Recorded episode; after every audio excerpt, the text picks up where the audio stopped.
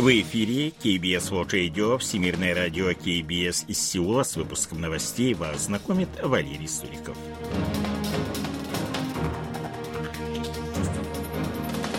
Основные темы этого выпуска правительство издало второй приказ о возвращении на работу бастующих водителей грузовиков.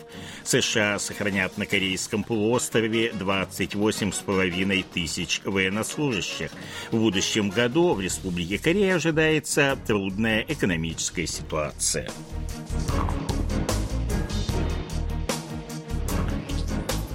А сейчас эти и другие новости более подробно. Правительство Республики Корея издало приказ о возвращении на работу бастующих перевозчиков продукции нефтехимической и металлургической промышленности. Об этом сообщил 8 декабря премьер-министр Республики Корея Хандоксу. Он напомнил, что забастовка водителей грузовиков, которая продолжается уже 15 дней, привела к сбоям в работе промышленных предприятий. Это уже второй подобный приказ. На прошлой неделе правительство приказало вернуться на рабочий рабочие места бастующим перевозчикам продукции цементной промышленности. В результате поставки цемента вернулись к среднему уровню. Продолжительный и при этом необоснованный отказ от перевоза груза вносит серьезный ущерб экономике, заявил Хан Док Су. Он добавил, что издание приказа о возвращении на работу – вынужденная мера, поскольку сбои в поставках металлургической и нефтехимической продукции распространяются на ключевые экспортные отрасли, такие как автомобилестроение, судостроение и производство полупроводников. Экономика переживает кризис из-за сокращения экспорта, инфляции высоких процентных ставок. В этой ситуации у правительства попросту нет времени на ненужные конфликты, отметил глава правительства. Он вновь призвал водителей прекратить забастовку, подчеркнув, что правительство не пойдет ни на какие компромиссы и привлечет к ответственности участников незаконных действий. Тысячи водителей грузовых автомобилей бастуют с 24 ноября, требуя расширения системы гарантий минимальной заработной платы. Поставки металлургической продукции сократились на 48%, а ущерб оценивается почти в 1 миллиард долларов. 8 и 9 декабря, в последние дни осенней сессии Национального собрания, депутаты проводят пленарные заседания. Они обсуждают бюджет на будущий финансовый год, который должен быть обязательно принят до конца текущей сессии. Между тем, между правящей партией и оппозицией по-прежнему существуют разногласия по ряду ключевых пунктов бюджетного законопроекта. Это, в частности, финансирование переноса администрации президента. Ведущая оппозиционная демократическая партия Тубуро вынесла на обсуждение отставку министра административного управления безопасности Ли Санмина, который должен нести ответственность за трагедию в Сеульском районе Итывон. Голосование по этому вопросу пройдет 9 декабря. Комитеты по вооруженным силам Сената и Палаты представителей Конгресса США достигли договоренности относительно закона об ассигнованиях на национальную оборону.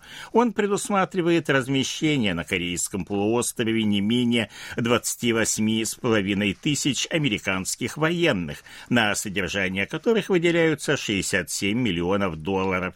В документе подтверждены обязательства США по защите Республики Корея с использованием использованием всего оборонного потенциала в соответствии с договором о совместной обороне. В нем содержится призыв главе Пентагона адекватно оценивать угрозы, исходящие от Северной Кореи и ряда других стран Индо-Тихоокеанского региона.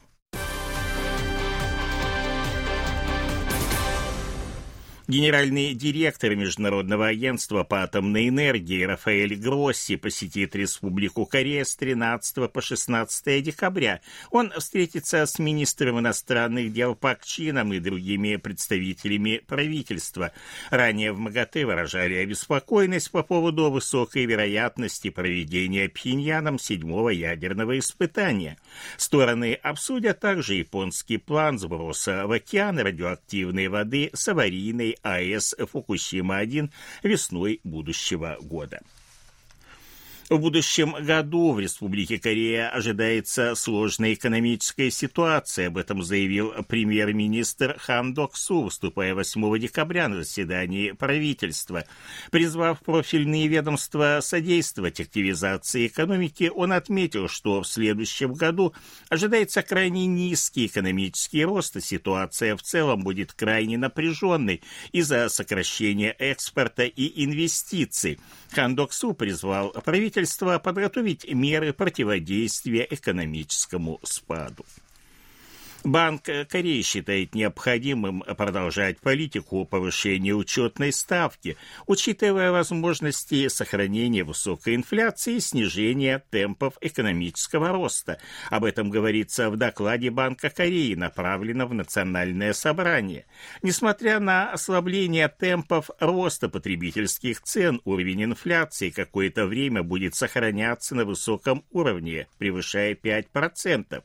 В связи с сокращением снижением экспорта и дефицитом торгового баланса рост экономики будет сокращаться.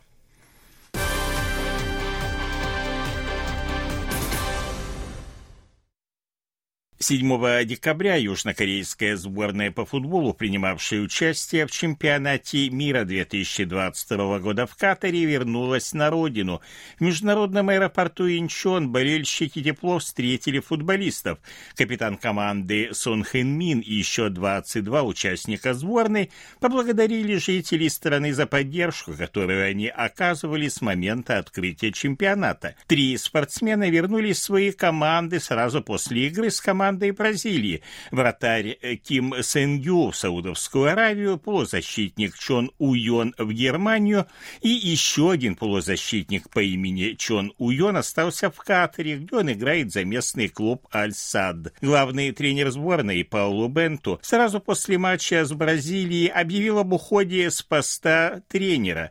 Он отметил, что это решение не связано с результатами чемпионата и было принято еще в сентябре. Бенту заявил, хочу поблагодарить игроков за то, что они сделали. Они отдали все силы, и я рад и горд, что был их тренером. Он поблагодарил болельщиков, приехавших в аэропорт, чтобы встретить команду. Член сборной, нападающий Хван Хичан, который забил решающий гол ворота португальской команды на групповом этапе, заявил, что он изо всех сил старался помочь команде выйти в одну восьмую финала. На нынешнем чемпионате южнокорейские футболисты в третий раз вышли из группового этапа. В 2002 году они дошли до полуфинала, а в 2010, как и на этот раз, до 1-8 финала. 7 декабря посольство Республики Корея в Австрии провело семинар, посвященный 130-летию дипломатических отношений между двумя странами. На мероприятии присутствовали около 130 человек, в том числе бывший президент Австрии Хайнц Фишер, первый австрийский лидер, посетивший Республику Корея в 2007 году.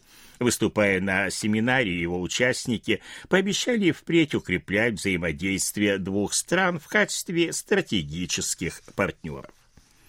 По данным Корейского управления по контролю и профилактике заболеваний, 7 декабря в стране зарегистрированы 65 253 новых случая COVID-19.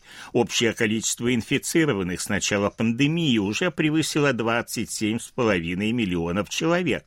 Органы здравоохранения ожидают в ближайшее время небольшого роста заболеваемости, но не исключают при этом возможности новой волны вируса нынешней нынешней зимой. До конца декабря планируется скорректировать план дальнейших карантинных мер.